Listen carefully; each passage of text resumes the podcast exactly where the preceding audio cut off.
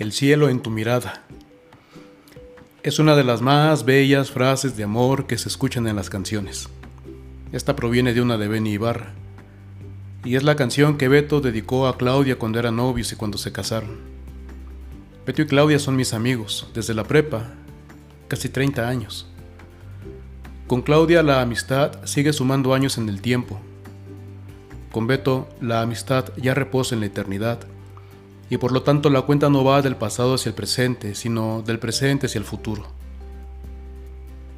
Beto murió hace cuatro meses, es decir, desde hace cuatro meses Beto habita el cielo, que es la manera en nuestra tradición cristiana de hablar del ámbito de Dios. Geográficamente el cielo está arriba, pero espiritualmente, espiritualmente el cielo está dentro y fuera, en todas partes. Del cielo no cabe hablar en términos de arriba y abajo, el cielo es toda la realidad habitada por Dios. El cielo entonces es una manera de hablar de Dios y de su presencia, que a veces se detiene entre nosotros, pero que nunca se estanca en ninguna parte, que se puede contemplar y acariciar, pero nunca poseer ni detener plenamente, no aquí en la historia. Es como el brillo del sol sobre el agua del río que avanza y corre cuando es de día,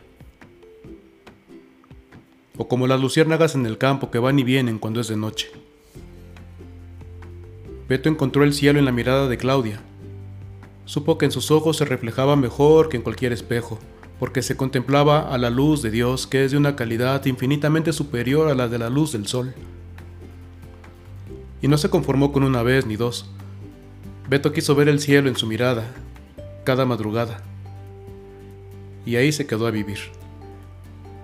Con el tiempo, el cielo conjunto que formaron Beto y Claudia se pobló de estrellas y planetas y satélites sus hijos, su familia y sus amigos de ambos lados. Con la muerte las luces no se apagan, solo brillan desde otra parte, desde todos lados. Hace apenas unos días vi La Cabaña, película basada en la novela del mismo nombre del estadounidense William Paul Young. La historia de una tragedia que deviene en una conmovedora historia de amor entre papá, que es Dios, y sus hijos, que somos todos y todas. Toñote dice que si así es el cielo como se muestra en la película, qué chido. No estoy seguro si chido fue la expresión que hizo Toñote, quizá utilizó alguna otra igualmente mexicana de esas que empiezan con chi, como chispas. Qué maravilla. La película es una parábola, así que el cielo de verdad es sin duda infinitamente mejor que la película. Se puede vivir tras la muerte de una hija pequeña secuestrada y asesinada sin escrúpulos en una cabaña de las montañas mientras el padre evitaba que su hijo mayor muriera ahogado. Se puede perdonar al asesino de tu hijo. Es más, tenemos el derecho a juzgar.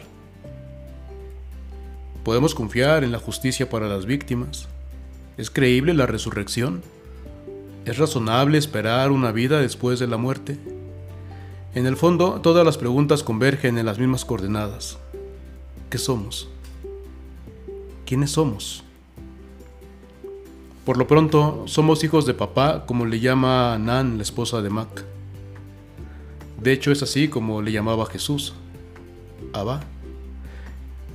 Y eso le da sentido y color a todo, incluso a lo que más nos cuesta entender, la aparente ausencia de Dios la necesidad de volver alguna vez a la cabaña o a donde sea que la vida nos ofendió y nos alejó de Dios, donde la vida nos hirió de muerte. La necesidad de sentarnos en el trono de la sabiduría para juzgar a todos y reconocer que en realidad nuestros juicios vienen de la herida provocada por el pecado, pero que el corazón, a final de cuentas, no quiere juzgar sino salvar bajo el firmamento estrellado de la noche cruzado por estrellas fugaces dentro de una barca sobre aguas tranquilas. Señalando con su brazo todo eso que lo rodea, Jesús dice a Mac, por más bello que sea todo esto, no es nada comparado con cómo te vemos a ti. Le dijo también, el amor fue concebido para existir dentro de una relación, Mac, y es lo que queremos tener contigo. Estás en el centro mismo de nuestro amor. El amor de Dios aguanta todos los reproches y no puede evitarnos las lágrimas. Es bella la escena en que Sarayu, la Espíritu Santo, riega con las lágrimas de Mac la tumba de su hija asesinada, y la vida crece sobre ella con fuerza y hermosura. Entonces supimos por qué Sarayu sacó un frasquito y recogió una lágrima de Mac a media película. Y supimos que no fue la única vez. Llevamos mucho tiempo recogiéndolas, le dice papá en su versión de Mujer Negra. Si alguien se espanta de la idea puede leer Dios es negra, parte del ensayo Dios en cuatro metáforas del teólogo gallego Andrés Torres Queiruga. Ya conté media película, pero igual vale la pena verla. Quien no la ha visto de todos modos va a llorar, es inevitable. Quien la vea con el corazón sentirá el deseo de pasar un fin de semana con Dios en su propia cabaña. Por supuesto es película, no un tratado dogmático, pero me confirma que la poesía entiende los dogmas mejor que la razón. Un fin de semana a solas con Dios en una cabaña es una imagen más elocuente del purgatorio que la de las ánimas ardiendo, por lo menos sí más evangélica. Me gusta el cielo así como lo refleja la cabaña. El cielo como relación de amor entre Dios y nosotros, entre papá y nosotros y entre nosotros mismos. El universo como una belleza infinitamente inferior al ser humano. Yo sigo pensando que el universo es el tiradero que Dios dejó cuando creó al ser humano con su corazón de niño. Así como el tiradero de juguetes y las paredes rayadas con crayolas de todos los colores como Guille, el hermanito de Mafalda, que cuando su mamá le pregunta por todas las pinturas rupestres que ha dejado en las paredes de la casa, Guille se sorprende de todo lo que un lápiz lleva dentro. No, Jesús no se fue. Está en el cielo, pero no se fue.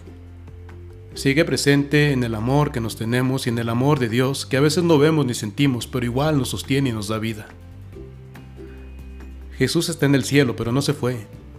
Si el cielo fuera un lugar como los que conocemos, ya estuviera en el catálogo de las agencias de viajes. El cielo no es un lugar, es mucho más. Una realidad más plena y consistente que la que conocemos hasta ahora. El cielo es Dios mismo. La casa del Padre de la que nos habló Jesús, a donde dijo que iría a prepararnos un lugar para luego volver por nosotros, para que estemos con Él. Donde Él está. Jesús está viniendo siempre desde el cielo y con el cielo. Imaginas un futuro sin mí y ese futuro no existe, dice Jesús a Mac, cuando le invita a bajar de la barca y caminar sobre el agua, y Mac se resiste porque piensa que no puede. No puedes hacerlo solo, es la respuesta de Jesús. Eso y su mano extendida. En fin, que hay quien dice que Dios y el cielo son reflejo de nuestros miedos. Les hace falta poesía y una terapia psicológica, así como a algunos les hace falta ver más Bax. El amor no es un accidente químico, ni físico, ni biológico. Es Dios mismo que pasa por la historia pegando etiquetas de sus huellas dactilares y de su aliento por todas partes, en lo alto y en lo bajo, en lo interior y en lo exterior. El amor es Dios mismo tatuándonos el cielo en la mirada para verlo cada madrugada el cielo que necesitamos para sobrevivir.